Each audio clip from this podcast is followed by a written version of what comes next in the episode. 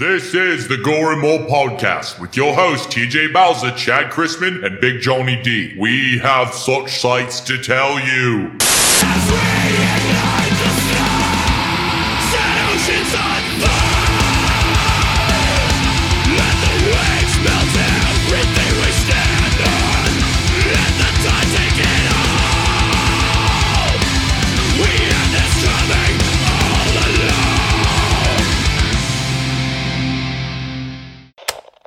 What's up, everybody, and welcome to the Gore and More Podcast. This is your host with the most, TJ Bowser, and joining me, as always, is your Dark Lord and Savior, Chad Chrisman. What's up, bitches?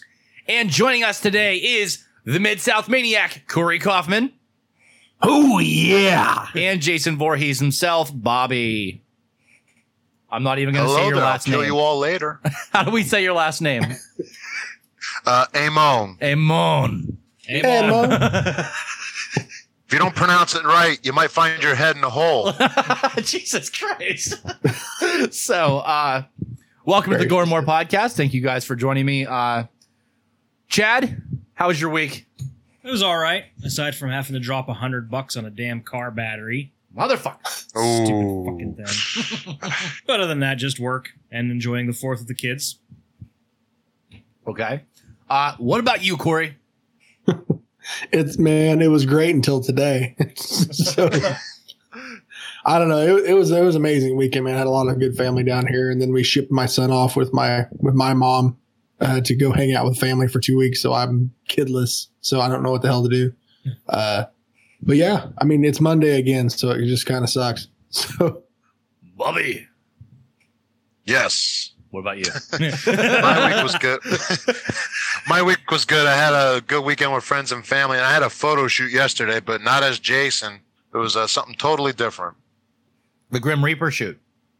Yeah, it was the first time I did it. That was supposed to be a next year deal, but it's not the one that I wanted to do. It was just what I needed for the shoot. So those pictures should be up in probably the next couple of days. Now, is it true that you have a full nude premium Snapchat for your Jason photography? Absolutely. How did you know? Not only is it full nude, you get full nude me and full nude other people. It is a beautiful film. Wow. Yeah, you guys, look up Bobby's premium Snapchat. Snapchat. Yeah, you want to really know what happens? What? You get a big middle finger, so you got a fucking pwned. Okay, so what did I do this weekend? Well, TJ, what did you do this weekend? Please tell us. Well, I put up my new Friday the 13th display, horror display kind of thing, in my living room with the assistance of everybody. Procured a bunch of items, more stuff still to come. But I think if you guys follow me on social media, you've fucking seen it by now.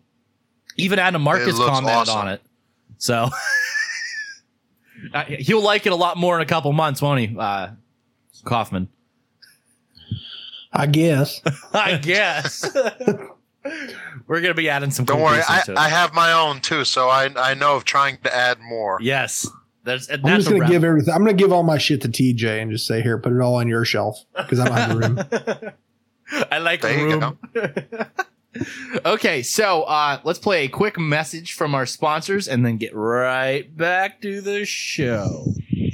The Gore and More Podcast is brought to you in part by the iconic 80s slasher villain Jason Voorhees lives on in photography, brought to you by 13 Gallows Lane. It's the home of Friday the 13th blood and gore cosplay photography. You can find them on Facebook at Gallows Goes to Hell, Instagram and Twitter at 13 Gallows Lane, and on Patreon at Emily Helene.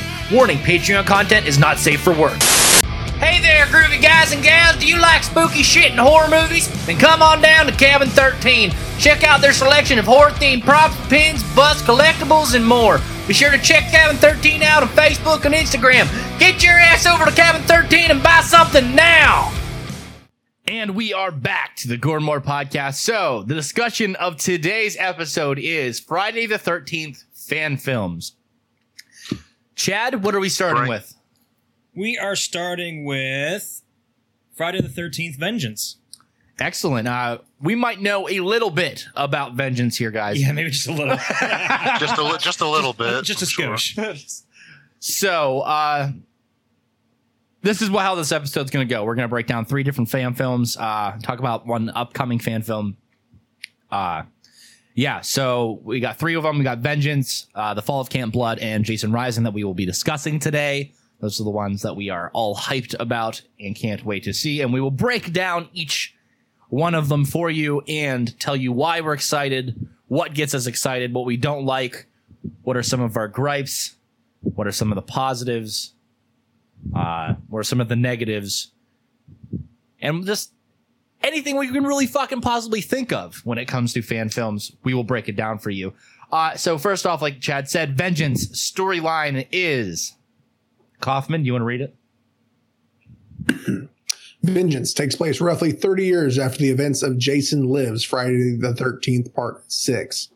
The story begins with Elias Voorhees, Jason's father, returning to Crystal Lake and a string of grisly murders that soon follow his arrival. After hearing the news of the most recent killings, Tommy Jarvis then goes missing, which leaves it up to his daughter Angelica Jarvis to rise to the challenge of not only finding her father, but also finding a way to destroy his old nemesis, Jason Voorhees, in the process. Armed with knowledge never previously known about Jason, Angelica may prove to be his greatest threat yet, which culminates in an epic showdown of Jarvis versus Voorhees. Yes. So, what do you guys think about that story, Bobby? Well, I like the fact that it takes place 30 years after Part 6, because the original ending was supposed to be Elias coming to check on his grave, but they never shot it. So they did the illustration in the special edition DVD, and it was pretty cool to see the illustration done as to how he shows up and thinks that Jason's in his grave. So it is a pretty cool way to start off. And it sounds like a pretty goddamn good story, really. The only thing I would say is, I mean, I never thought Tommy would have gotten married, so how he got a daughter, or if there was a way that happened. I was just curious how that happened. Other than that, I think it's going to be a fucking bloodbath, and it's going to be a great film from what it sounds like. Well, we really don't know where Tommy went after Part 6, and the guy could be a pussy hound. He could be slaying left and right. I mean... sowing his wild oats, you know? Yeah, he's got bragging rights after that. He's like, hey, bitch. I don't know. That PTSD thing, it's going to get to you even when your guy is dead. Come on. You know he's got something. What, so like Jason Voorhees is going to prevent him from nutting? Like, come on. I don't know. It prevented him before that. Chad, what do you think, man? Well, I like the fact that they're using a legacy character in this, carrying on with Tommy Jarvis's daughter, which is kind of cool. But here's the gripe that I have. How old is Elias Voorhees? He's got to be... The dude's got to be in his 90s. 90s, or I'll tell you right now, 80s at the least, because there's no way. Right.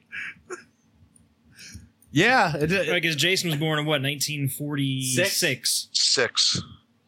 Yeah, it was June 13th, 1946. I don't know. Some other powers must be at play or something. No idea. But I think from what we've seen so far, I mean, the trailer kicked ass. It looks really cool. Yes. I got a lot of high hopes for this one. And we'll talk about the trailer very, very soon. I like the story. It's definitely going to fit into the franchise very, very well. And that's something you definitely want for a fan film, something where you can just pick off right from another film, especially seeing that Part 7 and 8 aren't one of the better films of the franchise. Chad has said in previous episodes about him going back and revisiting those films and understanding that they're just not what they really are cracked up to be. You look at Part 7, you think, oh, wow, you know, when I first saw it, it was great. And then you look back through it, you're like, it's not that great. Yeah. And you're looking at it through rose-colored glasses. I can barely sit through it now. I feel you. I think if Part 7 wasn't cut down due to MPAA, it would have been a better film than what it was. Okay. I can agree with that, but I like how this, like I said, it picks up right after 6 and follows all these characters that are already well established and continues and expands on the story and the lore. I mean, that's what you want. Yeah. And that's something that we need, especially seeing in the predicament that we are in, but we will discuss that later. Yeah. Kaufman. It's a fucked up thing. It's a horrible thing. It's an ugly mess. Kaufman, shoot it. What is it? What do you think? Well, no, I'm looking forward to it for a variety of reasons, but I think the aspect of bringing Elias into it, regardless of how old he is, There is a lot of things at play. You can already tell by the trailer. There's some perspective sequences that they flash back to that you're going, okay, wait a minute. I remember this scene from part one. That was Pamela, right? So I think them actually going back and forth, doing some flashbacks, further describing this story, you know, where the Jarvises tie in, where Steve Dash's character, Sheriff Relati, ties in. This is going to be a really, really good story. And I think putting the visual aspect of it to it with a great story, which, you know, not to say anything about other fan films out there, but this is going to make some sense. I think, but you know, with the Elias, yeah, I think the biggest, you know, like Bobby was saying about the age gap thing. I think there's going to be some kind of hidden gems in there that may be describing, you know, it may describe also why, you know, why is Jason alive, you know, and maybe some other, you know, what happened to him? Did he die? Did this happen? Whatever happened. But I think they're going to fill in some gaps and really take a tangent on this. Like you said, 7 and 8 for me. I like the looks of 7 and 8, but storyline wise, no one really gives a shit about Jason against Carrie. No one cares about Jason on a boat, you know, but like visually for me, like I love the looks of 7, 8, but you know, for this to actually be a continuation of a story and it actually makes some tangible fucking sense from 6 to 30 years later, I think that's what I'm most looking forward to, is just seeing how this storyline goes and then it hopefully making sense to me as a fan. So absolutely agreed. Chad, shoot that cast, brother. Okay, the cast stars Jason Brooks as Jason Voorhees. Woo! Tyler Garris is a young Jason Voorhees. Mr. CJ Graham is Elias Voorhees. Who dat? Never heard of him. Some new guy. Must be new. Drew Thatcher as a young Elias Voorhees. Kelly Tappan as Angelica Jarvis. Sine Lautsis as Ashley Jarvis. Joy Curtis as Great-Grandma Abigail Jarvis. Asta Wiley as young Abigail Jarvis. Sounds like this is going to be jumping around in time a lot. Steve Dash as Sheriff Relati. Raymond Powers, young Relati. This is going to be a lot of jumping back and forth. Julia Valente as Deputy Alice Brooker. Ray Hopper as Deputy Lewis Tucker. Cameron Lee Price as Deputy Mason Bohms. And Aria Ray as Deputy Garris. Kaufman, break down that chain gang for us. God, dude, I don't have them all in front of me, though. There was so many of us, dude. Well, so many. There was 12 of us. But man, I don't remember all the names. We had a great time on set because I was one of them. But God, other than, you know, like Peter's one of the main guys, obviously Peter Anthony. And it really, we just go by inmate names. But all of us had to kind of come up with names. So I don't have the names in front of me because there was 12 of us, but we were just having too much of a good of a time. We didn't really pay attention to who the hell was what. Now you played the gay inmate, correct? Now, it's not that I played. It's not like they're like, hey, we got to fulfill a role of a gay inmate. I decided that on set. I heard that was the problem, is that you wanted all the other inmates to fill your role. God damn it. Well, my thought was this. I was the only guy who wasn't local, so I didn't get a chance to test fit this awesome garb that is the chain gang wardrobe. Mm-hmm. So when I got there, I'm like, yeah, an XL would be great, you know, and it'll probably have some give to it, but apparently prison outfits don't have no give. So you know, I'm 6'2", about 290, okay, when it's hot out. So it was kind of tight, and I thought, okay, everyone else's look like it fits them, they're comfortable. So I said, okay, well, and I told them, I said, I'll do the gay thing. That's fine. And I think I did it pretty well because, dude, it kept everyone just laughing and on their toes. And, you know, with us being a big group of guys, it was like, we have to fuck off, you know, and just kind of, you know, we're getting scolded by all these prison guards and whatnot. So, yeah, I took it upon myself to do that, but we were doing everything from Donald Trump impressions to making jokes about politics, you know, and it was, I mean, we were out there all day. Yeah, Peter takes the cake on this one. That's because, you know, towards the end of this chain gang sequencing, he faces off with Jason Voorhees. So we will see that very soon. So let's break down this cast list. Who wants to break down this cast list by names that pop out at you? Bobby, Corey, any of you guys want to do this? I'll do a couple if you want. Jason Brooks as Jason.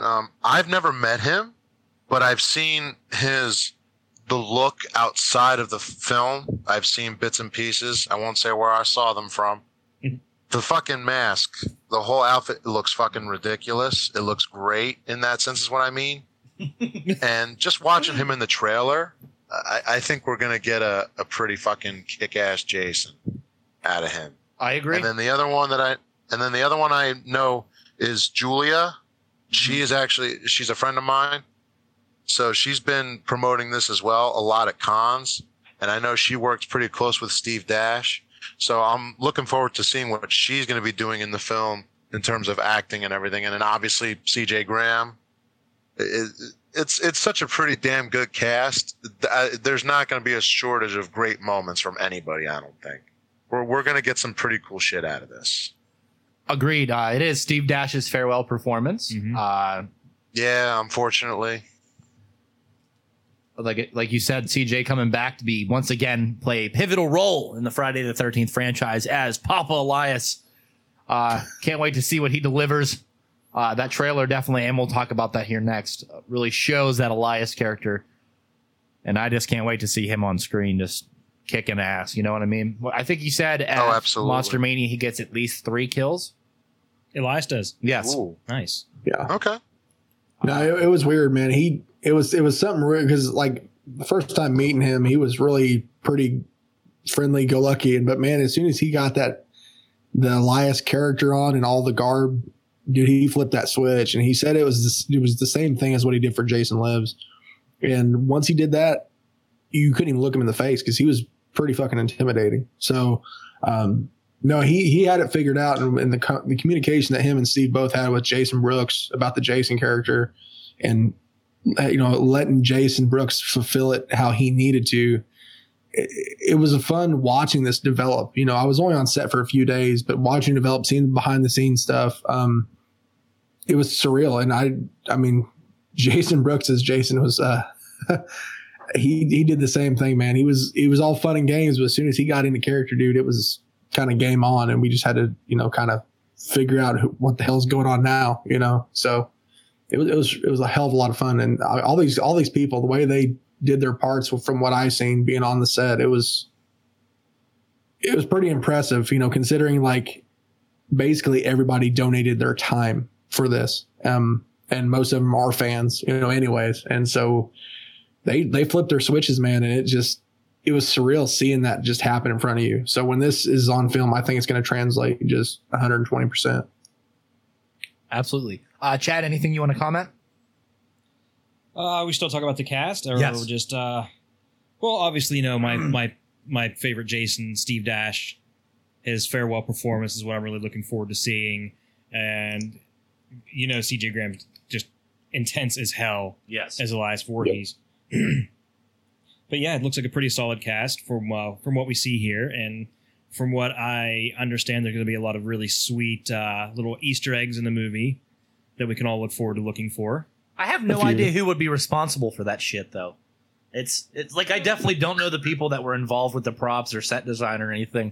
But you can tell just from even just looking at the cast and the breakdown and seeing the trailer. This is a labor of love for these people. It's not done just to make them famous. They're doing it because they really care about this, and they were taking their time and really put 100% maximum effort into this, and it really shows. And I really like what I'm seeing so far. Really enjoy what I'm hearing about it too. Yeah, agreed. And to mention about some of the production stuff, Mick Strawn is working on this, and Tom McLaughlin did work on this as well. And those are two very, very highly respected people in the horror community. Right. Mick being responsible for literally designing Freddy's fucking dream worlds, from part 3, part 4, all the way through Freddy's Nightmare, stuff like that. Mick is the reason for that, and the creativity and the scope that he can present and the professionalism that he presents on screen is the stuff of literal nightmares. And to have him on a film like this, and having him so heavily involved in a film like this, and I think Corey can attest to this, and I talk to Mick a lot, that's probably because I do podcasts with him, he's really invested in this project, and he truly and honestly believes in it. And they took they took his input very seriously, right, Kaufman? Man, he was, he took it all very literal, and it was my first time meeting him, and then, being able to put a face with the name. But me and him had a lot of discussions while we were working on set, whether it was, here we got a nice brand new looking cabin. Okay. And he's like, I need to make it look 30, 40 years old and vacated and distraught and whatever. And we're like, all right. Me and Jason Brooks had the task of doing that. And, but he was really particular. I mean, if something didn't set well with him, in terms of like, if he goes, this is good, but it could be better. You took what he said and you said, okay. And he really steered the ship when it came creatively, and it helped all of us. And I tried to capitalize on it a lot and tried to almost cut him off at the head where I wanted to anticipate what he had to say before he had to say it. So I could go ahead and present something to him and him like, well, shit. Okay. That's exactly what I wanted. And it helped a lot. Yeah.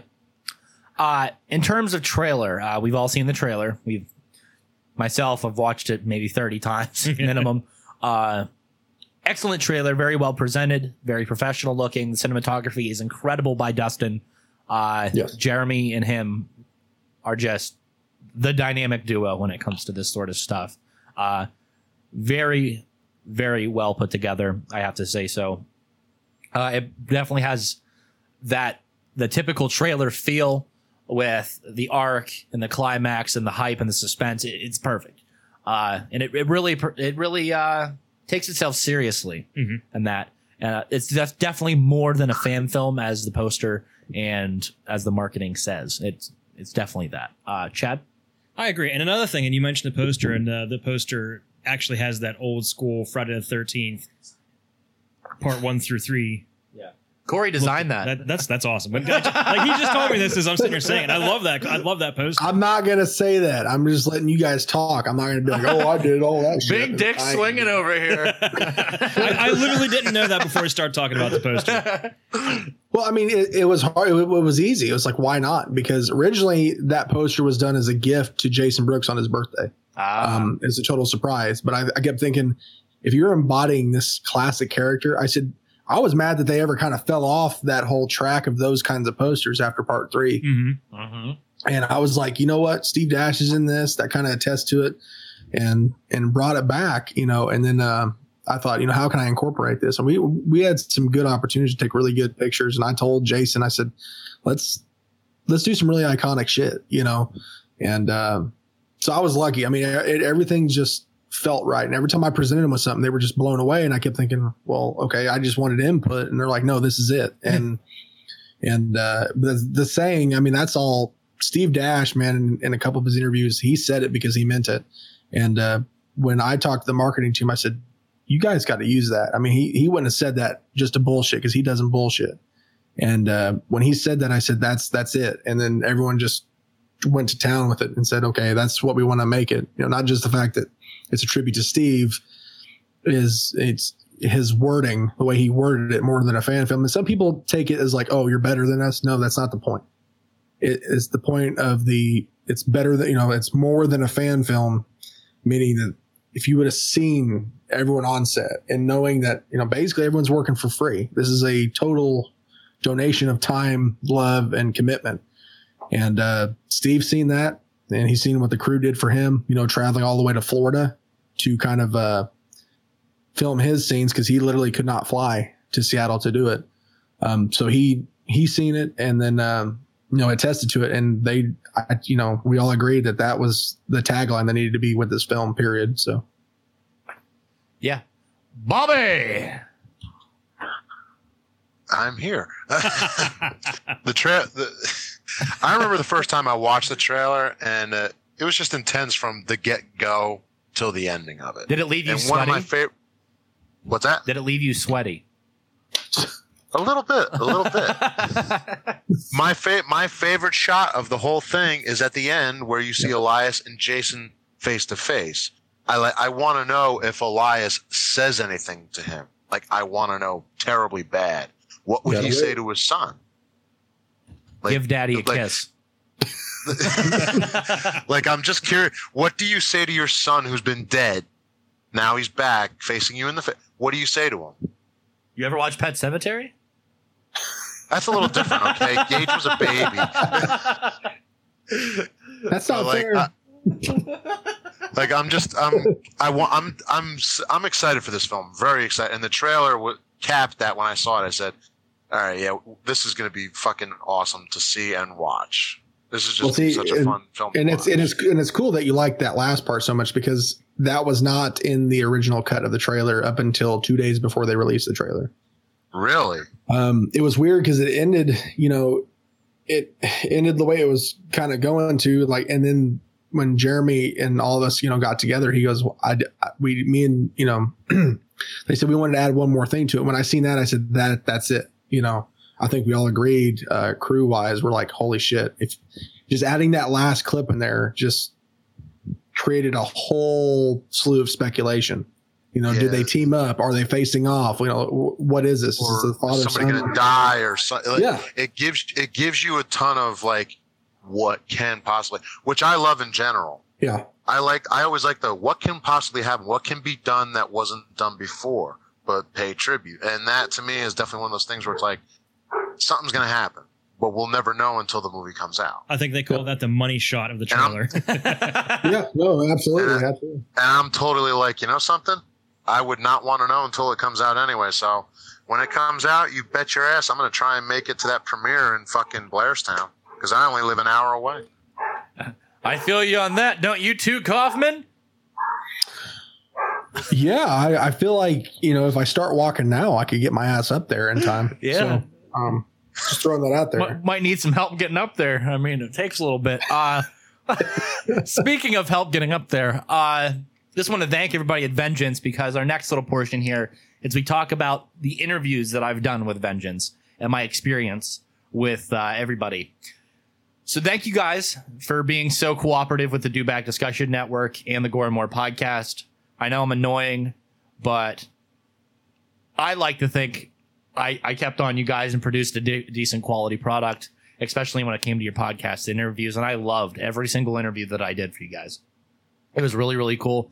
Very cool experience. And because of the opportunities that you guys presented with me, it really took Gore and More to that next level and opened up the doorways to like crazy shit, because I met Mick through you guys. I met Corey. I met Joe Castro, Jason Brooks, Peter, Jules, literally everybody, because of this. And just want to thank everybody for being so cooperative and working with me through everything. So with that being said, yeah, Corey, with that being said, we will break down some of the interviews, with the first one being the CJ Graham interview that I did last week. I met CJ back at Monster Mania earlier this year, and I told him about my podcast, and his wonderful wife, Ruby, wrote it down. And apparently I made enough impression that CJ remembered the podcast, because if you couldn't tell by last week, he keeps up with this. And he's a very big fan of the work that we do. And that's fantastic. He's very aware of what we do. And very, very humbled by that. Great interview. Huge opportunity for me to interview one of the best. Also, next I did Joe Castro. And that interview, literally, what was it, like over 400 hits in a day? And that was one of our biggest episodes to date when we did it. To that point, that was our biggest episode. And Joe has just become friends with all the Gore and More crew since then. He comments on our stuff. He's very supportive, and we really like your work. Really, really, really, really cool guy. Him and his partner, Steven, awesome filmmakers. They do a lot of crazy work in the film industry, especially the lower budget type stuff. Very good work. Then next, I interviewed Mick, and that turned into a rabbit hole, and then turned into the rabbit hole. That's been a crazy ride. I get calls from Mick all the time now. Definitely got a big relationship with him. He calls me 2 or 3 times a week just to tell me some crazy ideas that he has. And pretty much I'm there as the spillover guy. Any ideas that spill out of his head, I have to catch and then write down. And then we'll talk about it the next Friday. Great guy. Definitely going places with him. Can't wait to work with him. Jason Brooks. That's been quite the friendship. he's helped us out with a lot of interviews, including that CJ Graham one. He helped us do the partnership for Steel City Con. He's quite the guy. He's a humanitarian. He's an amazing actor. And I can't wait to see where his career goes. Nothing but good news coming from him. Jules. Corey, you know Jules. Bobby, you know Jules. Yep. Tremendous actor. Great person. Amazing cosplayer. And yes, she is definitely going places. Peter. I can't say enough about Peter. He's helped me so much. He really believes in me. True Gore and More fan. Shows nothing but support. Hooked us up with our new YouTube partner, Q. Really, really good videos on his part. Shout out to Q Reviews on YouTube. Do Bac Discussion partner. Shameless plug. But Peter is also working with The Fall of Camp Blood. And we will talk about that later on in the episode. Kelly Tappan. Great interview. Can't wait to see her as Angelica. Very, very pleasant to talk to. Bugsy. Dude's a class act. Top notch. A lot of character. A lot of character from him. And, of course, Kaufman himself. The big gay prisoner. The big gay prisoner. I did a text interview for him. And that's pretty much where everything kind of started with me and Corey's friendship. And it kind of blossomed from there. And now he's a full-blown do-backer. And he helps us with everything. We got quite the team now, guys, don't we? Oh, yes. We're the Avengers of pop culture. Oh, so you're actually... More like Motley Crue, but we're okay. So we're the Avengers and not your favorite Justice League, huh? You know what? No, you know what? We're the Justice League. Oh, no. No backpedaling. You said it. Avengers. Come on, Avengers. Come on. I'm just getting so much shit because I'm such a anti-Marvel guy. Oh, you're terrible. Shout out to Vengeance. Can't wait for that film. Sometime the end of this summer, right? Yeah, something like that. Corey? Sometime. Yeah, I mean, anytime after July would be pretty solid, I would think. Yep. Moving on. Chad, Jason Rising. Jason Rising. Now this one looks really awesome. Okay. So here is the story breakdown. Jason Rising is a fan film dedicated to Friday the 13th. Jason Rising follows Wessex County police officer Pete Daltrey, played by Kyle Vahan, along with two local bounty hunters, Jed, Jason Reynolds, and Bear, Jerry Bell Jr., hot on the trail of three escapees from the Wessex County Corrections Farm. Soon after realizing their chase has led them onto the cursed grounds of Camp Crystal Lake, Daltrey and his men quickly discover that they are the ones being hunted by the undead mass murderer Jason Voorhees, played by Dan Kyle. This film looks incredible. Another film based after like the Part 4 look. Dan Kyle looks like Joe Bass Jason. The way he stands, the way he moves. Very, very aggressive, very violent. It's great. Film looked great. Been talking to lots of those guys. Carl, his cinematography is truly unique, inspiring, and I could watch it all fucking day. The story of this film looks great. Can't wait to see it. I'm a backer. Gore & More Podcast is a backer. Do Bac Discussion Podcast. Do Bac Discussion Network is a backer. We believe in this film. I can't wait to see it. Corey? No, I loved it, man. It was such a different perspective. I mean, and actually right until you're trying to figure out what the hell's going on, you're like, well, whose hand's that? That's a petite hand coming out of the ground. And then you start hearing, Pamela's voice and I didn't second guess it, man. Seeing her trying to strut through the fucking forest, I was like, what the hell is going on? Like it was actually like very welcoming. Because I didn't know what the hell was going on. And then, she's breaking chains, opening a box, and then, popped out Jason. I was like, well, fuck this. Okay. Like, this is legit. Like, it's the fact that you did not expect that at all. The last thing on anyone's mind was, hey, let's resurrect fucking Pamela. Like, right? Let's see what happens there. I mean, that right there, that sold me entirely. And I don't remember much else. Like, that scenario, I was like, literally just playing that little middle part over and over and over because I kept thinking, who the fuck comes up with that? Like, and because I was so like, damn, that is so original to me. And No, I had to back it immediately. It wasn't even a thought. Went ahead and got my couple credits and my VHS. I had to get a VHS version of this. Like the hell, I'm going to play it on a VHS player. But just for the look of it, man, it looks great. The color grading in that scenario was perfect, and I'm super behind this. Looking forward to it. Bobby. When I first saw the trailer, same thing as Corey. I said the same thing. I'm like, whose hand is that? I kept looking at the long fingernails. I'm like, well, Jason had long fingernails in 4. Mm-hmm. So, but I'm like, that's too fucking small of a hand. And then once I saw that it was Pamela coming through the forest, I'm like, okay, so you're really bringing the mother factor, and this is gonna be cool. The motherland. Exactly, literally the mother load.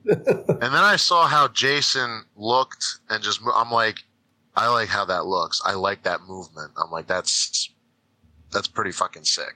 Okay, so sorry. No, go ahead. Am I the only one that actually noticed that that was Pamela's gravestone? That you actually could see, like the second before her hand shot up, you could see the Pamela Voorhees gravestone. Yeah. No, absolutely. Oh, no, I didn't notice the first time, but I watched again today and noticed it. Some of their promos. No, I noticed it the first time. My favorite shot in that trailer, though, is him pulling that fucking canoe back. Right, I was gonna say that. That's like insane. I'm looking at it. I'm like, oh, that is just so wicked. That's the scene that sold me too. Like, yeah, absolutely. Like, oh yeah. What the fuck does he do when she gets to shore? Good. Huh? You just want to see what he does when she gets to shore. Well, she was paddling so hard. Yeah, so hard. I'm thinking, bitch, you don't understand what you're doing. Like, you don't know how far you're getting, and it's not far. Yeah. Maybe if I paddle really fast. Yeah. He's pulling with all his might. You ain't going very far. Yeah. Chad, did you? But you didn't give your 2 cents on this, right? On the trailer? No, on this the story. On the story? I'm actually really looking forward to this one, especially because it seems like they really play up the supernatural element a bit more than what we've seen before. I love the crazy shot of the resurrected Pamela Voorhees, because you're wondering, is that real? Is it a hallucination? What the hell's going on here? And then like you get these guys said, breaking open the box, ripping the chains off, and there's Jason. It's just absolutely insane. This looks like about the craziest thing we've ever seen as far as a Friday the 13th film. I'm really looking forward to this one. And I love another thing I love is that you see a lot of shots of just his hands, and you saw that in part 4 especially. This is definitely a throwback to that. And on the Indiegogo website, you get a good shot of Jason used in this, and it's very part 4 inspired. Yes. It has like the lazy eye and his ear kind of sticking out. Yeah. It's got a very part 4 look to it. So the cast, we got Patrick Green as Deputy Cunningham. Where the hell did he get that last name from? Jason Reynolds as Jed Hawkins. Oh, we'll talk about it later. Christina Haddad as Pamela Voorhees, the voice. See, whenever you do Pamela Voorhees' voice, you don't have to put extreme echo and reverb on it.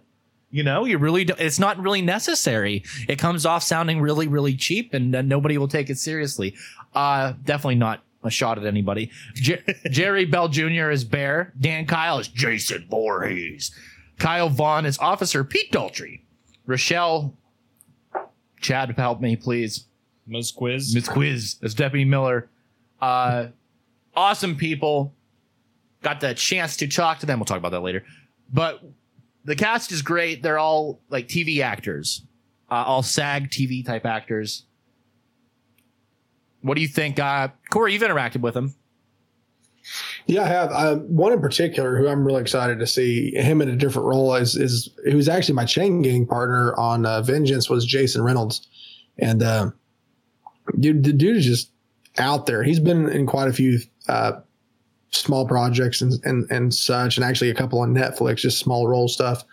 But he's who I'm looking forward to seeing for sure. Just knowing that, what he can bring to the table, and just literally we chatted on the Vengeance set for so long because we had to. We were chained together. So in particular, him, for sure. That's one of the few guys I know, like I feel I know really well. So I'm looking forward to that for sure. Right on. I just want to add here, too. None of us have mentioned it yet that this is actually co-written by Vince DiSanti. He gets a Yeah, he gets a co-writing credit on IMDb, and it's mentioned on their Indiegogo page. It's nice to know that we have. I mean, obviously, you know, Never Hike Alone is like the gold standard so far for fan films, and I think that if it wasn't for that success, we wouldn't be having these films popping up. And also with the whole legal problems, we probably wouldn't be getting all these fan films to begin with. But yeah, that's my little two cents I wanted to throw in there as far as the. I agree with you 100%. Be honest, absolutely. Has Bobby commented? I have not. Okay. Well, I unfortunately I've never interacted with any of these people, but I'm looking forward to seeing what everybody does, especially Jason. I mean, I'm a Jason cosplayer. You know, Jason's like the fucking spirit animal for me when shit just don't go right. All right, so I'm over here like I want to see what Jason's going to do, because it never gets old watching him kill people. Uh-huh. Never gets old. So, but everybody else, I'm curious how everybody plays out. I want to see the whole damn thing. I'm ready for it. That's it. That's all I got to it. And that look of Jason. Oh yeah, bring it home and let's see what this thing can do. That's what I'm ready for. For sure. Moving on to the. I'm no expert, but that's what we're gonna get. Yeah. Moving on to the trailer. I think the trailer again, similar to Vengeance. Very good presentation. Very professional looking. Well shot. Well edited. Very strong. Creates a sense of suspense. Creates dread.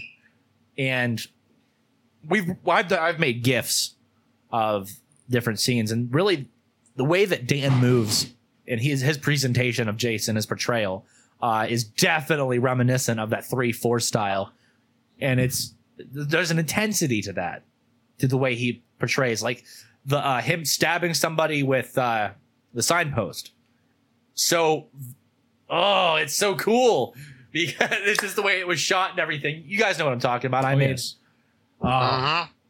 The trailer's awesome. It really gets you hyped because there's all these different kills in it. You see him running and everything, and it just really makes it seem like it's that Jason Voorhees character. And then, of course, that dead Pamela shot of her hand wisping through the woods and her walking through. It's awesome. It's different. It draws you in. It makes you excited and hyped for this film. Chad? Oh, I completely agree. I think it looks fantastic. The trailer is definitely a huge selling point. You got to see where this is going to go. Corey. You know, I've watched the trailer so much that eventually, I'm not saying that anything wore off, but I started asking a lot more weird-ass questions the more I watched the trailer. One in particular is, you know, because some people are weird like that. They're like, well, she's talking a hell of a lot for not having her head, from what I recall. So like my initial thought was like, is this bitch going to be walking around headless? You know? And then I started really like running that scenario through my head. Or did she find it? Did she hold it? Is she looking for it? Did somebody take it? You know, I really want to know now where the hell her head's at. Like, not just figuratively speaking, like physically, where the hell's it at? But that's the cool part about it. I mean, if that's the only gripe you got is like, I want to know where her head's at. Is she going to have a head? Is she talking out of her throat? Like, is, you know, now let's talk about logistics here. Now, for the head to get back to her, it would have had to have been taken from Jason and then placed back into her grave with her body. And that just seems like a lot of effort for like a child killer. Well, I mean, but did she open Jason's grave saying, hey, can you tell me where my head's at? Like, I just don't see. I need to know, son, where you put my shit. I told you to stay out of my drawers. Where is it? You know. So, but that's the cool part about it is you can be kind of funny about it. But yeah, I mean, so what? At the end of part 2, the head should still be in his shed. Yeah. You never see it again after that. Right. I mean, I don't know. It's probably in a shack still, and maybe, who knows? That'd be cool too if they somehow go back to the shack situation. I don't know. Well, so, according to the old Nintendo game, her head is in a cave guarding Jason's machete. Jesus. Okay. Am I the only? Do you guys ever play that?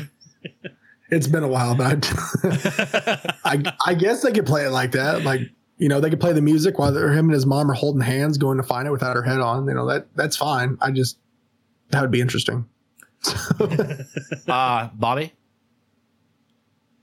Trailer reaction, brother. Or shall I say brother?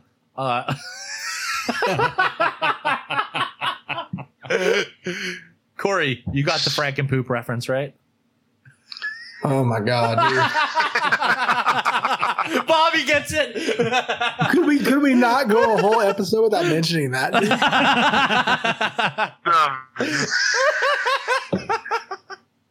Okay, Bobby, trailer reaction. What do you got? What a man. Sorry. All right. God fucking damn it. The first time I saw the trailer, I loved how it looked. Everything about it. Also, the fact that there was some daylight in this with Jason. I like the fact that there was a little daylight in there.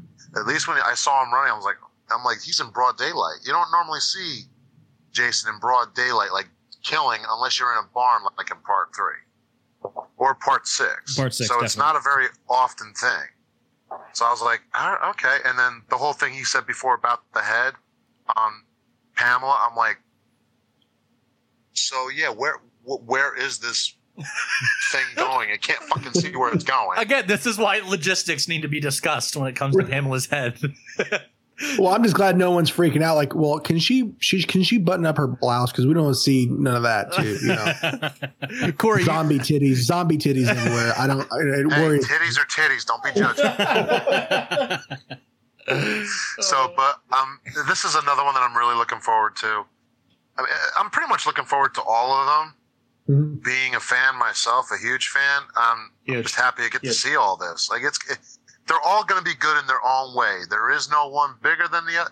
They're all going to be great as long as they deliver what every Friday the 13th fan wants, and it's going to be golden. It's going to be a damn good time. Yep, agreed. So. So this is I'm looking forward to this big time. Definitely. I've interviewed 3 people from this film. First one being James Sweet. He was my first contact for the film. Excellent interview. Been talking with him off and on to do a Jason Rising costume. Super excited to see this film. Thank you, James, for everything that you've done. Thank you for the opportunity to interview you and your casting crew. It was great. Carl, thank you for ligature marks and our awesome intro. I love your music. We love your music videos, and we love your cinematography here at Cornmore. Absolutely A+, and I think Chad can agree. It is your color grading, the way you shoot, the angles. Oh, they're lit, boy. They're lit. Dan Kyle, our interview was great. You are super, super awesome to interview. So even though...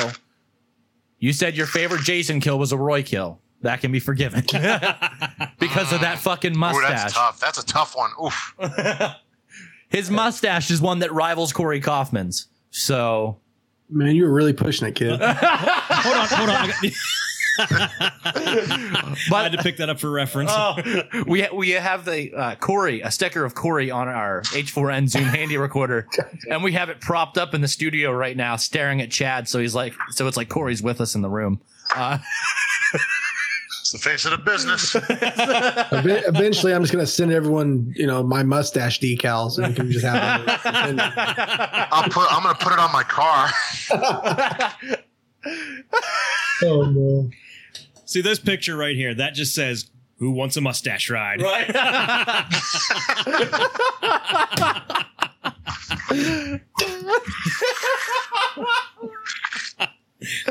But thank you, guys, over at Jason Rising. Thank you for everything that you guys have done, and I can't wait to see your film. And I will continue to support and promote the fuck out of it. Moving on to something relatively new, but that doesn't mean we aren't hyped for it. And that is The Fall of Camp Blood. And I'm happy to say that Do Bac is involved with this somehow. Whether that be Corey messing around with stuff behind the scenes, using our sponsors, maybe some cameo appearances. But we'll talk about the story. In The Fall of Camp Blood, we pick up the following events of Friday the 13th, the final chapter. Camp Blood has been shut down after the gruesome murders occurred, Before the demolition of the site, a group of teenagers must venture into empty their parents' cabin before it's destroyed. It doesn't take long before they remember why it was shut down in the first place. These are Jason's woods, and anyone who enters must deal with the consequences. Now, this story goes further than this, because we got legacy character played by none other than motherfucking Peter Anthony. My homie, my bro, is playing Rob Deere. Is that correct? Is that his name on this one? James Deere. James Deere. Rob is his brother. Got a brother? Named John. John. Is it John? John Deere. John Deere. That's John Deere. But the film looks incredible. Peter, as of this morning, said that they hit a $32,000 goal on a film that only had 10,000. They brought Peter on worrying that they weren't going to hit their 10,000, and he brought 25 with him. So, would you guys finish 320%? That's not bad. That's not bad. Not bad at all. You hire a professional, you get professional results, plain and simple. Exactly. Right? The cast is Peter Anthony. What does everybody think of this story first? Chad? I think it's interesting. I mean, I don't really know much about this yet. So it could kind of go either way. I mean, the storyline that we have here, and this came from both IMDb and their website. It's a little vague, but it leaves any kind of room for interpretation. It could be, I think it has a lot of room for potential. I like the idea that it's following up after the final chapter, a year after. Oh, really? Yes, exactly a year. Oh, sweet. So the Jason we see in this will be. I kind of like an undead version. Is that correct, Corey? That's what we're hearing. If it's taking place after part 4, I mean, he's been smacked in the head a couple times by Corey Feldman. So that's all it takes. I would say he's pretty much bit the dust again. I don't know. Since most of his brain's probably not halfway intact anymore. Yeah, like he had any, right? I mean, I don't know. I mean, I know he had an odd-shaped head, but damn, that's a lot of brain, I would think. You got a thick skull. I think now knowing that this picks up like a year after part 4, that actually sways me a little more towards it now. As long as they keep the whole '80s look and feel intact. Yeah. Yeah. Don't pull that. Don't pull that Texas Chainsaw 3D shit with them having cell phones and stuff. Easy now. That film was written properly. It was written properly until they changed it. Yes. Until the studio changed it, yes. But that seems to be the case with like most films that tend to be like lackluster with presentation. Probably started good, but somehow ended up in the old shit show realm. But like I said, I had no intention of wanting to see that Texas Chainsaw movie to begin with until I listened to an interview with Adam Marcus, and that really changed my mind. And I really want to see it now because knowing what it could have been, I want to see how it finally turned out. Oh, it's great. I love the movie. I love the Leatherface, but that's for another day. Right. Yeah. So that'll be an hour conversation alone. Yes. Right? Bobby, what do you think of the storyline? Well. Well, I didn't really learn about this one until much more recently, so this was kind of the first time seeing about it. The storyline sounds good. Picks up after part 4, which is probably my number one favorite, with part 6 coming in second. So I would say it sounds good. I didn't really get a whole lot of information on it. Even as I follow the page, I don't know. Maybe I'm not looking in the right spot, but I'm curious as to how it's going to go. That's pretty much what I have to say about it. I don't really know too much about this one myself. The story does sound good. I just want to see how they do it. Yes. Because we have 2 films here taking place after part 4 with totally different things. So it's going to be interesting to see which one has the greatest perspective, basically. Yeah. But both do it right in their own way. I feel like this will be more of a true to a part four type feel because they're going to have to, because remember, it's only a year where Jason Rising can literally do anything. Mm-hmm. That's true. Yeah. So they really got it. So then my curiosity would be, was Jason buried or did he get up and walk away, but he's dead? Exactly. And hopefully they touch on that. That way we're able to understand. I'd say within the first 5 minutes of the film, they hope they address that, you know? That was always something I wanted to explore, was Jason dies, but he's never buried. So what's he going to look like? Yeah. Almost like start the film on the floor of the Jarvis house and his eyes open. His eyes open and he gets up and he's gone. No, his eye open. His eye open. Sorry. The dead eye. Yeah, the other one's kind of fucked. See, I just you could grow it back. It could grow it back. I disagree. That's not what I want to see for the opening shot. That would be too much like the opening shot of part three, where he gets up from his shack at the end of part two. I don't want to see that. Or you go back into the Jarvis house and he's gone. Yeah, it just shows the empty living room with a blood trail. Yeah, I see that. I could get behind. I'd like that. It's kind of inferred and not shown. That's one reason sometimes I wish he would talk, because you'd imagine if he was walking to that house like cussing up a storm that he got hit in the head with fucking shit. Smother, fucker! Like you just fucking people cut my fucking head open again. I just had this repaired, motherfucker. Just had this repaired. The mask won't cover that shit. Yeah, my mask is broken. She broke the fucking strap. Which cost me $60. Kaufman, what do you think, buddy? No, I'm interested. Honestly, I'll be 100% honest. At first, I'm like, oh shit, okay, here we go, another one. That, honestly, and I kept thinking, I didn't read into it. It just I kind of watched the trailer and I kept thinking, what the fuck is this guy doing digging? Like, what's he digging for? And then Jason walks up behind him. I don't know if I guess you call it a teaser of sorts or something. I think it was something. But see, some of that was from the they previously tried to get this off the ground, I guess, a year or two ago.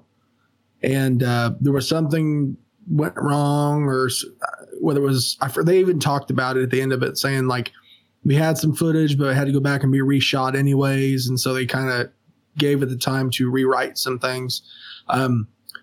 But you know, at first I really wasn't sure, and just reading the storyline, it seemed honestly pretty vague and a little bit too, typical, I guess. I was like, man, I've heard this story of, you know, here comes a bunch of people that are going to build a bunch of houses on some old campground land or, you know, buy this and incorporate. And, you know, I've seen that from, you know, Disney all the way up until, you know, Netflix has done something similar, but, as long as they approach it in a way that doesn't make this like, well, okay, now we got big corporate America. So who's going to be the antagonist? Who's going to be the hero? Is Jason going to be the hero and cut every fucking construction guy's throat while they're trying to drive bulldozers around? Or are they going to get to that point?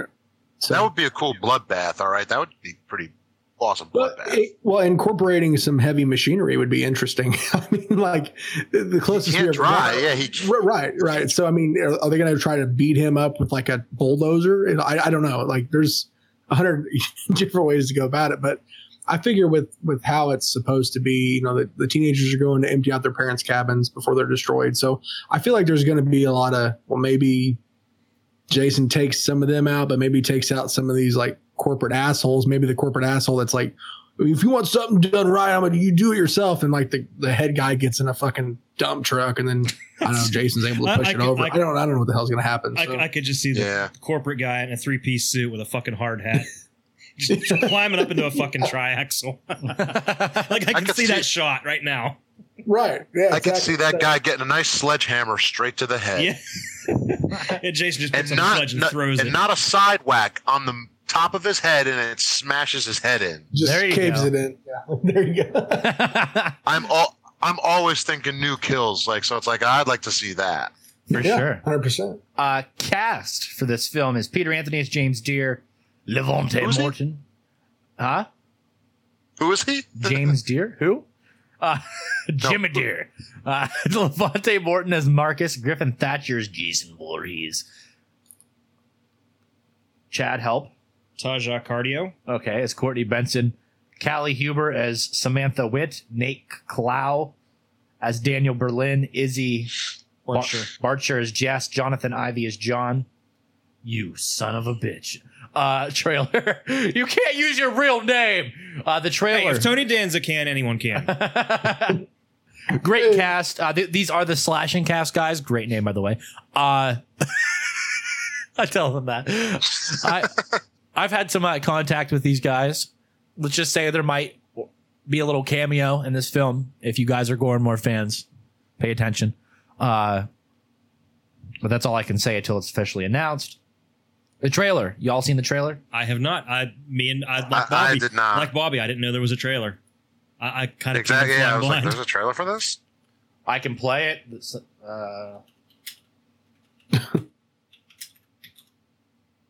If you want, TJ, all we're going to be doing is hearing stuff. I can go outside with a shovel and start digging. Yeah, start digging, and then I will get right back. I was gonna say I'll check it out right when we're done. But like, I didn't know it existed.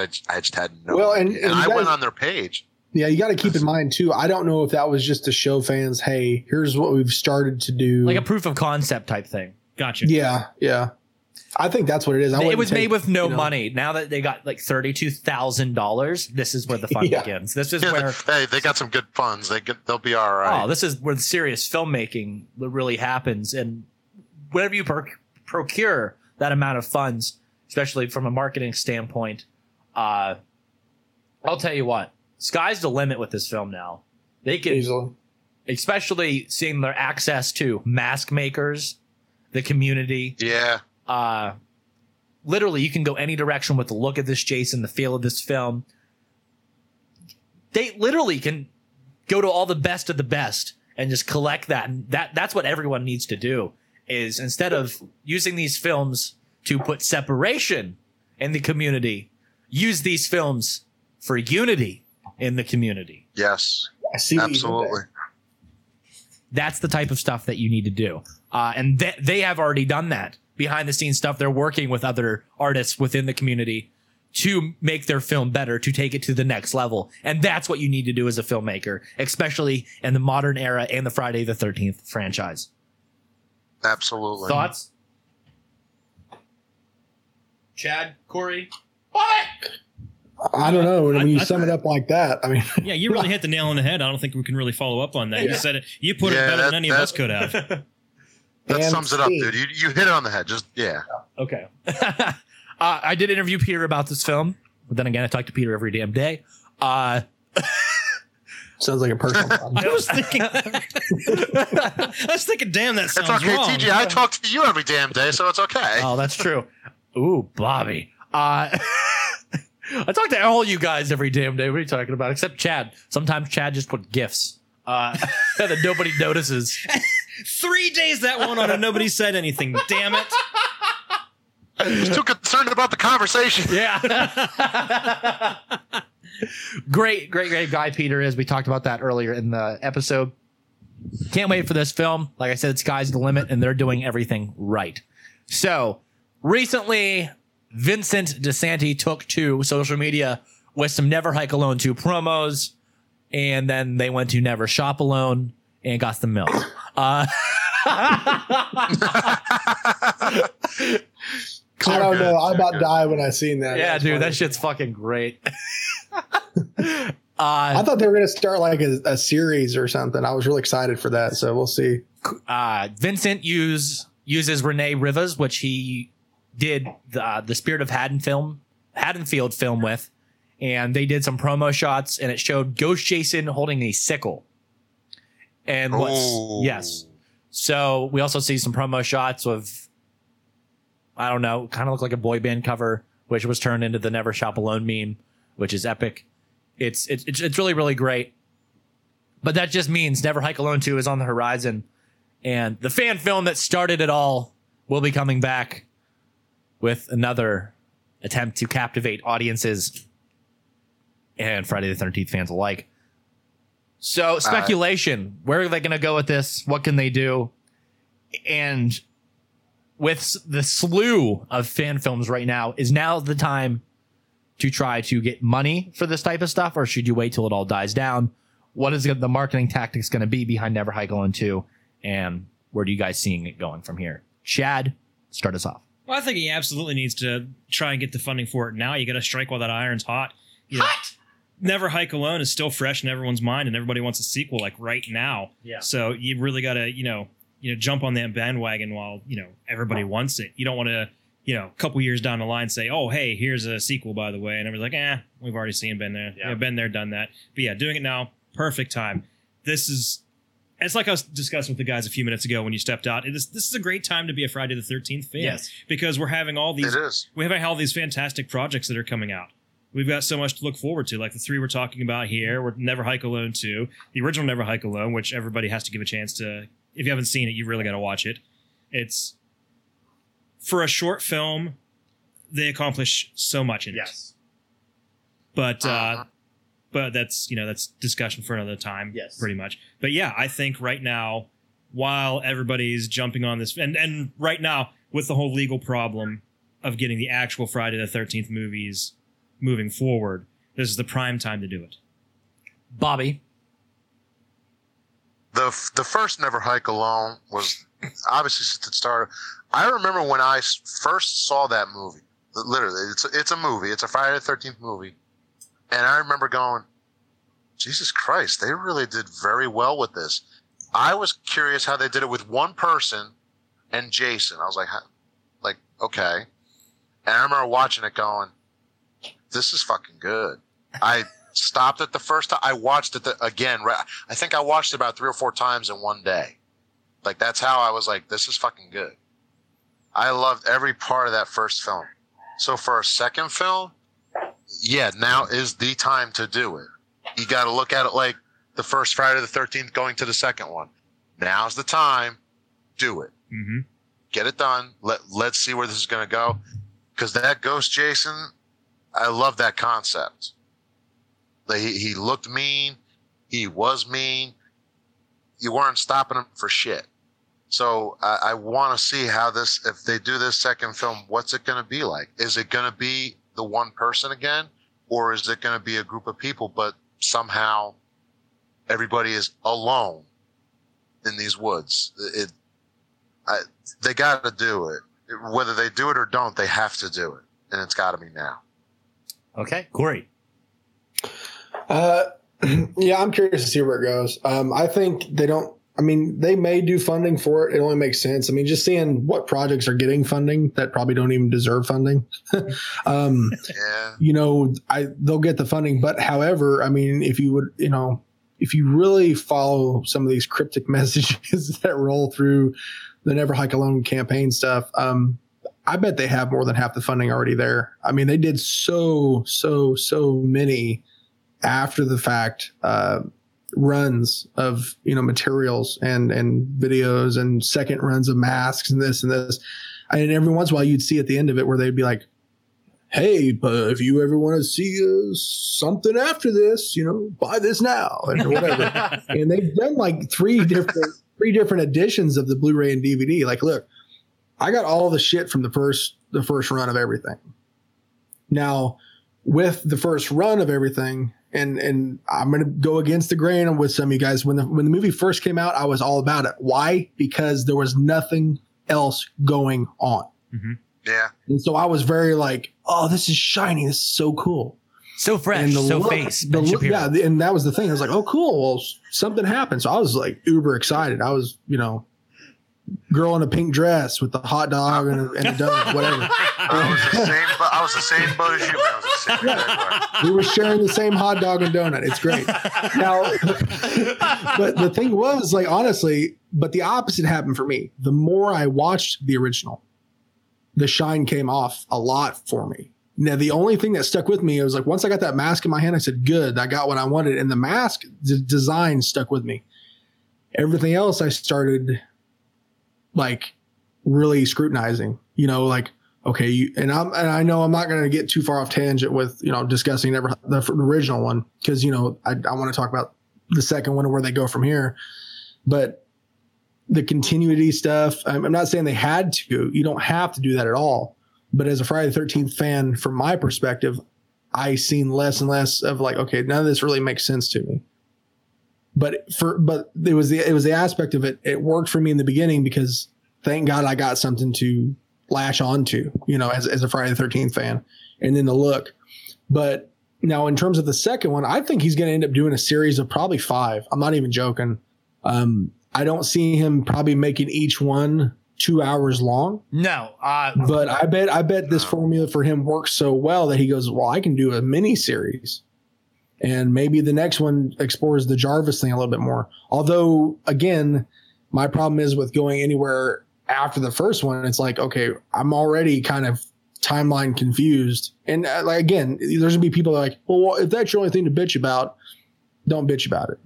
But as a fan, I'm like, well, people bitch about continuity all the time. We just bitched about 7 and 8 when it came to Vengeance being 30 years after part 6. That's true. Really, you know, and with this one, I'm like, okay, well, wait a minute. You know, you go back to the first one, you got, or, you know, like police tags everywhere of bodies from part 1 and scenes from part 1, but Tommy's in it, so it makes you think it's after part 6. But the Jason has no continuity in terms of look, other than maybe a small little sliver in his head, but he has a new mask. You know, so there's a lot of that weird continuity shit that I'm like, okay, wait a minute. None of this really made sense. Yeah, Jason's still in the woods, but where does this fall in terms of a timeline? Does it need to? Maybe not. Maybe it's a whole different kind of universal type thing. Maybe people are jumping through portals. I don't know. With the video game and how things are, you can go in any direction you want. And I have a feeling Vincent will do that. I think they'll probably explore Tommy a little bit further because, as we all know, we don't see Tom Matthews in any other of these fan films going on, right? So I'm pretty sure Vincent has him under lock and key. Probably promised him 3 or 4 films, honestly, and says, hey, we want to don't do anything else. If someone wants you, that's too bad. We want to keep you because we got an idea of where we want to take this Jarvis character possibly. So I think there's plenty of directions they can go to. My speculation on it, yes, is maybe this will be part 2 of probably 4 or 5 parts. And I see him keeping it at this short kind of film, chemical kind of aesthetic that they got. So that's kind of my 2 cents on it, I guess. Yeah, he said that in our interview that he plans on releasing, like, this is an anthology series, like each shorter film, like he's gonna, like, I think he's gonna aim in that 45 minute to an hour long time slot where each story is gonna tell a different Ghost Jason story. Is this like Goosebumps? Yeah, like Goosebumps, it's gonna be like, are you afraid of the dark? Is that what it's gonna come down to? It's gonna be Goosebumps. That's what it sounds like it would come down to. But Vincent DiSanti is R.L. Stein of Ghost Jason. It's different. It's different. Ghost Jason is Vincent's. What is it? What's the doll's name in Goosebumps? Clappy or Slappy. Yeah. Ghost Jason is Vincent Slappy. All right. Who's gonna Photoshop that picture next? Right. I did get the chance to interview Vincent and Andrew, both in the Never Hike Alone film. Both great interviews, very, very informative. It's really cool to see that one of our sponsors, Joe, kind of he told me behind the scenes that Joe kind of came up with the name for Ghost Jason, so that's pretty neat. But definitely became a big part of the community ever since its release, Never Hike Alone 1, and it's very, very interesting to see where Never Hike Alone 2 goes, especially after listening to the interview that I've done with him and the information that he's let me know through that. It'll be cool, especially to see where it's going to fit after this wave of fan films is over. And as soon as the dust settles, we'll be able to have all this fresh content. So fresh. So face. Fresh. Super fresh. But that's all we have for the fan film topics. But moving on, the future of the Friday the 13th franchise. The legal battle currently going on. Oof. This is where it gets ugly. Oh, it's going to get ugly. All right. So through our interview with Adam Marcus on the Gormore podcast, we found out the exact reason and Sean's true colors. Yeah. Uncle Sean, as we call him in Gormore now because of that interview. Anyway, the guy sold the rights to the name Jason Voorhees and not Friday the 13th, fucked up everything, which has led us to the shitstorm that we are in now, where we are in development hell. As in development hell, as nothing can be developed because of greed, because of people selling rights to names that don't need to be sold unless you're selling the fucking Friday the 13th name with it. Exactly. Anybody want to comment on this first? Call dibs. I'll go. Okay. I'll go. Get it. All right. So I don't remember when this lawsuit first came around, and this was when the game was just starting to really start to peak. Like, it was starting to get new shit. They were going to have Uber Jason. And then like a week after they announced it, boom, everything got frozen. It was like you had that cookie in your hand and it was gone, but you didn't get a chance to bite it. It was out of your fucking hand. And then I remember when Larry Zinner, he came because he's a copyright lawyer. He went through the whole story of that Victor Miller basically has the rights. After 35 years, he can file for, I forget exactly what he said, the rights to that, to the film. But then apparently at the time when he did, it didn't go through. So he then waited a little more to do it again. So he was planning on doing this before this lawsuit happened, which is the fucked up part. Because think about it, who out of everybody in the whole series, writers, directors, actors, you name it, who did you never hear from? Victor Miller. Where was he? Did he give a shit? Not to badmouth him, but at the same time, it's like, well, everybody else was supporting these films. His name was never brought up in any of the sequels. Nothing. And now he wants a piece of the pie. As you can see, he sees how much it has grown. And not only that, it's continued on. Now we're not getting anything from any companies. You're not getting any figures. You're not getting any films, which we haven't gotten since 2009 to begin with. And now you're not getting any new game content. So it really opened up a can of worms. It opened up a fucking bucket of worms, and they said it could take up to more than a few years to even settle this, because now Sean did an appeal. That was a recent news that I read about. I'm sure the rest of you have too. Mm-hmm. I personally think we, as you said from the Adam Marcus interview, TJ, which I loved because just hearing him talk was fantastic in general.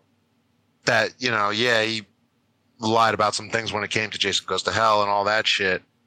I personally think he should have just kept them himself. He really did keep it alive for a long time. Yeah. That's my personal take on it. But at the same time, if they have to reach an agreement, 50-50, get us fans happy. I mean, we're happy now because of all the shit we're getting. But if you want films from these studios, 50-50, shut up and get on with it.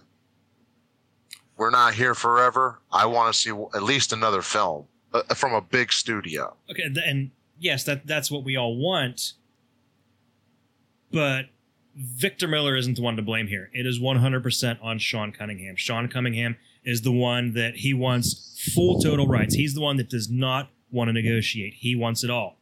Victor Miller said time and again he wants to settle this. He just wants what's due to him. He just wants the original copyright back, and he wants them to continue making movies because, of course, he wants money. But Sean Cunningham is saying, no, you did it work for hire. You don't own jack shit.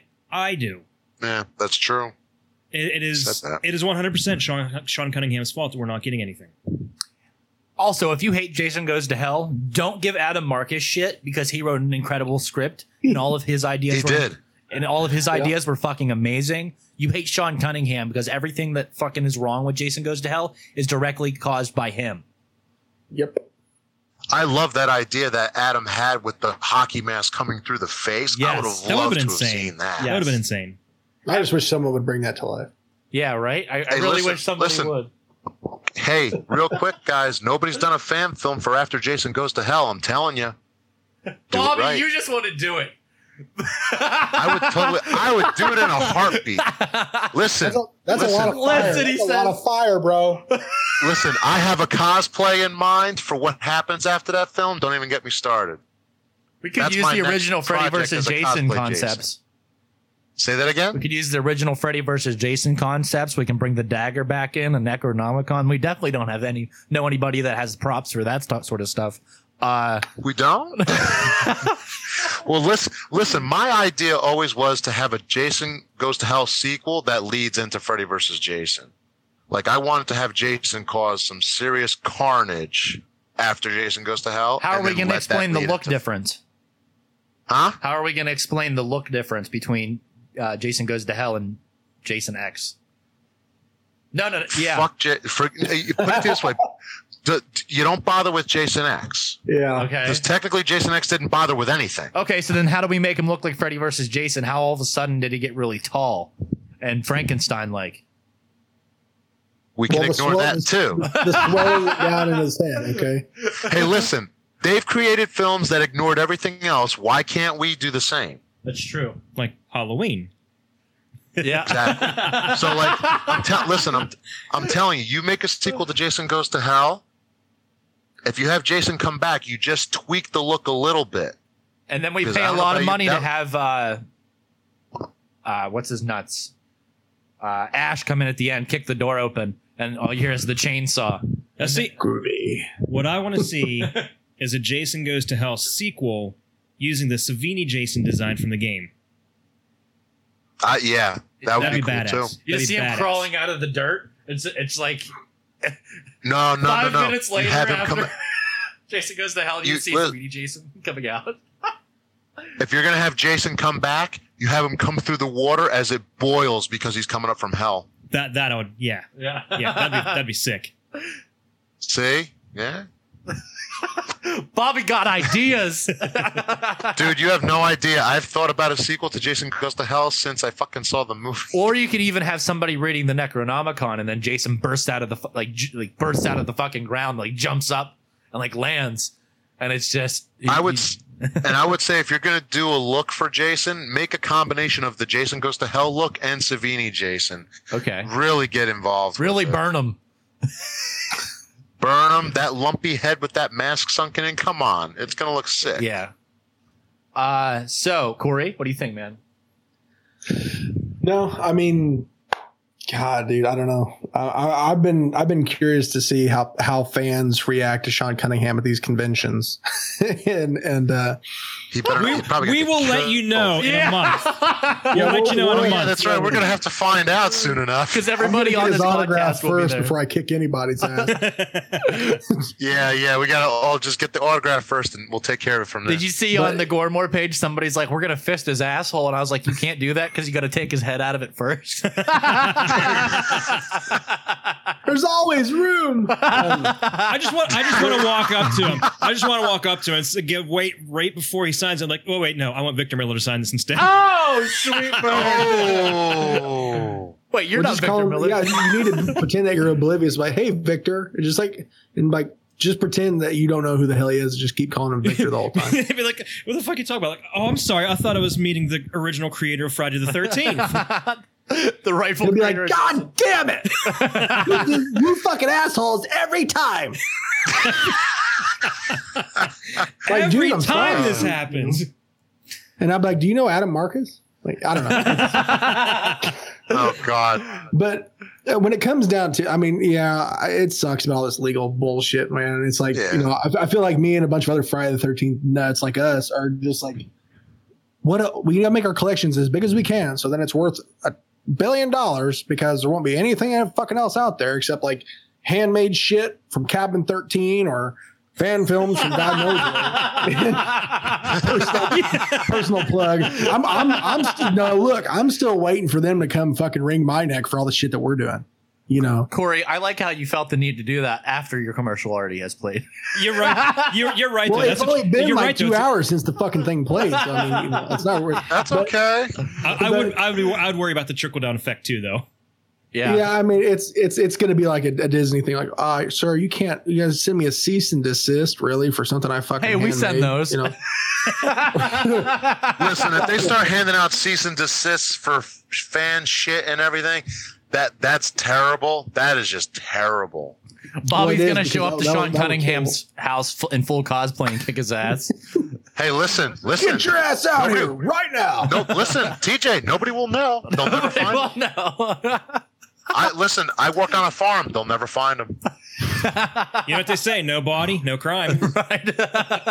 Well, and remember, you know what Sean hates the most, though, right? What? No, what? Say it.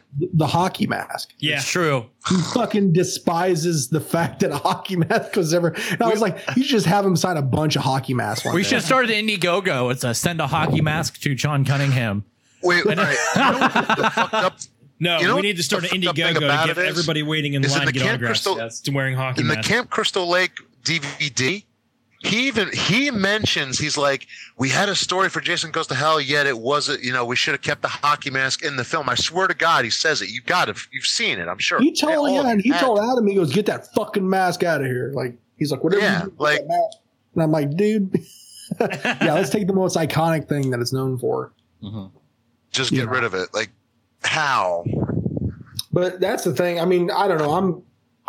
I think with me, I'm kind of curious to see how many more fan films get made. I mean, it's a wonder. Like, it's crazy to see how like affluent the fans are, and they're like, you don't see any other fandom doing this like uncontrollably. Like, yeah, fan films, and I think that's a testament just to the reach that it is. I mean, look at the Halloween community. Not to bash them or anything, but they're like, hey, we got a 30th different look of the Halloween one mask.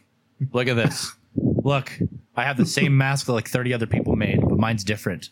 It's using the eye holes are 1 centimeter bigger. Yes. Has wrinkles. We're getting wrinkly. But that's the thing. I don't know. And so the legal battle, I'm so over. I mean, it's either going to get figured out in 6 months or it's going to get figured out in 6 years, 16 years. At this point, I don't give a shit because I like what everyone else is starting to say. If and when Hollywood comes back out with something, they're going to fuck it up. I bet you money they will. Well, if LeBron James is there, it'll be okay. You got all these fan films that's the new bar. Yeah. And there's some of these fan films are starting to slowly outweigh some of the films in the franchise. But but like Bobby was saying, I mean, like Bobby wants to see something between Hell and the Savini thing. As much, I love the look of Part 8, and I would actually love to say, okay, I know a lot of weird shit happened in Part 8 that didn't make any sense, but I would love to do a transition from 8 to 9. Ooh, yes, I've thought about that too. Because I mean, I don't give a shit if his body somehow floated all the way back to Crystal Lake. I don't give a shit. Like, I was like, there's a lot to kind of connect, and I think having the right communication with people like Marcus, Adam Marcus, and figuring out some things, you could connect some dots and just make some really cool content that doesn't need to be done. No, can it be done? Well, fuck yeah, it can. So absolutely, I agree with you 100%. And I think it'd be really cool to pursue these really off the wall concepts. And the rate things are going, if you can sell it to the fans, and that's what I wanted to touch on, because I'm not going to mention the films that we're not going to mention, and that's not our fault. But it's the fact that you can see what's been successful because of the heart put into it, the seriousness put into it, and if you can put a trailer together or something, that's what the fans want to see, is like, okay, what am I actually putting money towards? Yeah, someone who can kind of fuck with iMovie a little bit. No. You're not going to put money into that. You want to put money towards something that looks halfway serious, has potential in your eyes as a fan. And I think this could go on for some time. And I don't think it's a negative thing. I don't think it's ever going to water down. I agree. I think it's only going to open up the fandom to just exploring different avenues. And like I said, Hollywood's going to have it really stacked against them, because when they figure this shit out, if and when they do, they're like, well, fuck, what hasn't been done yet? It's all going to have been done. Yeah, and it's like, well, shit. Okay, we got it figured out legally, but we don't have a story. So I don't know. I think it's going to open up a lot of avenues, and it's cool to see some people, gain some success off this. But again, the other cool thing is that these fan films, for the most part, most of them, actually have brains enough to make sure that they know where all this extra profit's going. And seeing that some of them are actually putting in towards good causes and actually, making some, I think, Vicente was doing some stuff with some deforestation, Vengeance with the Shriners Children's Hospital. More and more with that Shriners Hospital. Yeah. And that's what the cool part is like, no one's making profit off this, or at least they're not supposed to. But the fact that it's going back into some serious issues that are going on, it's just another testament too, and so it's not like someone's like, oh, they're just doing this for the money. Well, guess what? That money's not going in their pockets. It's not supposed to. It's supposed to go towards something. And some of these films are actually making sure that that's happening. And that's really cool too. So again, Hollywood's just going to look like a big money grabbing asshole when it comes down to it. Just like they are right now. And guess what? No one's making no fucking money if they keep drawing this shit out. So that's true. Mm-hmm. Yeah. Like you said, there's a lot of ideas out there for Jason. It's because every movie has its own explanation. You can make a sequel to one. What just happened? Did we lose Bobby? He stroked out. Okay. So no! God damn it, Bobby. Anyway. Yeah, this has been a long episode. It's because it's serious. It is. This is one of our very serious episodes. Ooh. We just wanted to beat the Adam Marcus interview. I wanted to call this episode More Fan Films Than You Can Swing a Machete At. But I don't know what I'm going to call it yet. We'll do that post. So to wrap up the podcast, the Friday the 13th community is strong. It is thriving, and it's something that you guys have never seen before. And we're just happy that we get to be smack dab in the middle of it. And everyone here is just such a big part of that. We love these films. We support all fan films. And this is kind of our way of giving back and also thanking everybody for working with us and giving us so far one of the best years of Do Bac.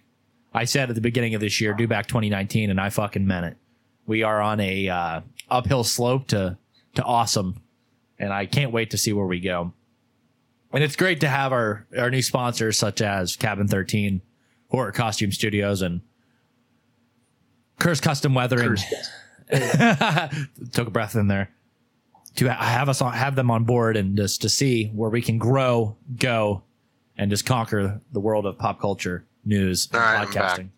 There's Bobby. Bobby. And he's back. Sorry, my shit went to, I don't know, my phone's being a bitch. It went to hell. That fucking glove came up and just grabbed it all and just took it right. What are we talking about? We're wrapping up the podcast. But... yeah, to shill the network. I will do that since I guess I do it a little too Hello. Much. Can you, Bobby, you there? Can you hear us, Bobby? God damn it, Bobby. God damn what it. What happened? You like disappeared, bro. Bobby. What the fuck? Sorry, guys, we're experiencing some testicle difficulties here. Stop playing with your balls. But anyway, let's chill the network. Just a friendly reminder that the Gore and More podcast, sponsored by Cabin 13, Horror Costume Studios, Curse Custom Weathering, and Gallows Goes to Hell, 13 Gallows Lane, whatever you want to call them, is part of the Do Bac Discussion Podcast Network, featuring other great podcasts such as the Dark the Curtain podcast, featuring your Mid-South Maniac, Corey Kaufman. What? Oh, yeah! The Wicked Wednesdays podcast, sometimes featuring Bobby. That's true. Sometimes featuring Bobby and his Cartman impression at the beginning of episodes. At the beginning, you can hear Bobby in the background. The Do Bac Discussion Podcast, The Hall of Heroes, Rabbit Hole, Dream Warrior Review. Did I miss any? I don't know. I just work here. All of those you can find on iTunes, Spotify, Google Play, and of course, DoBacDiscussion.net, your home for pop culture news, podcasting, and much more. And visit our TeePublic store for all of your great Do Bac merch. Thank you guys for joining us on another episode of the Gore and More podcast. This is your host with the most, TJ Bowser, signing off. Your Dark Little Master, Chad Chrisman, signing off. Your Mid-South Maniac, Corey Kaufman, signing off, guys. Oh, yeah.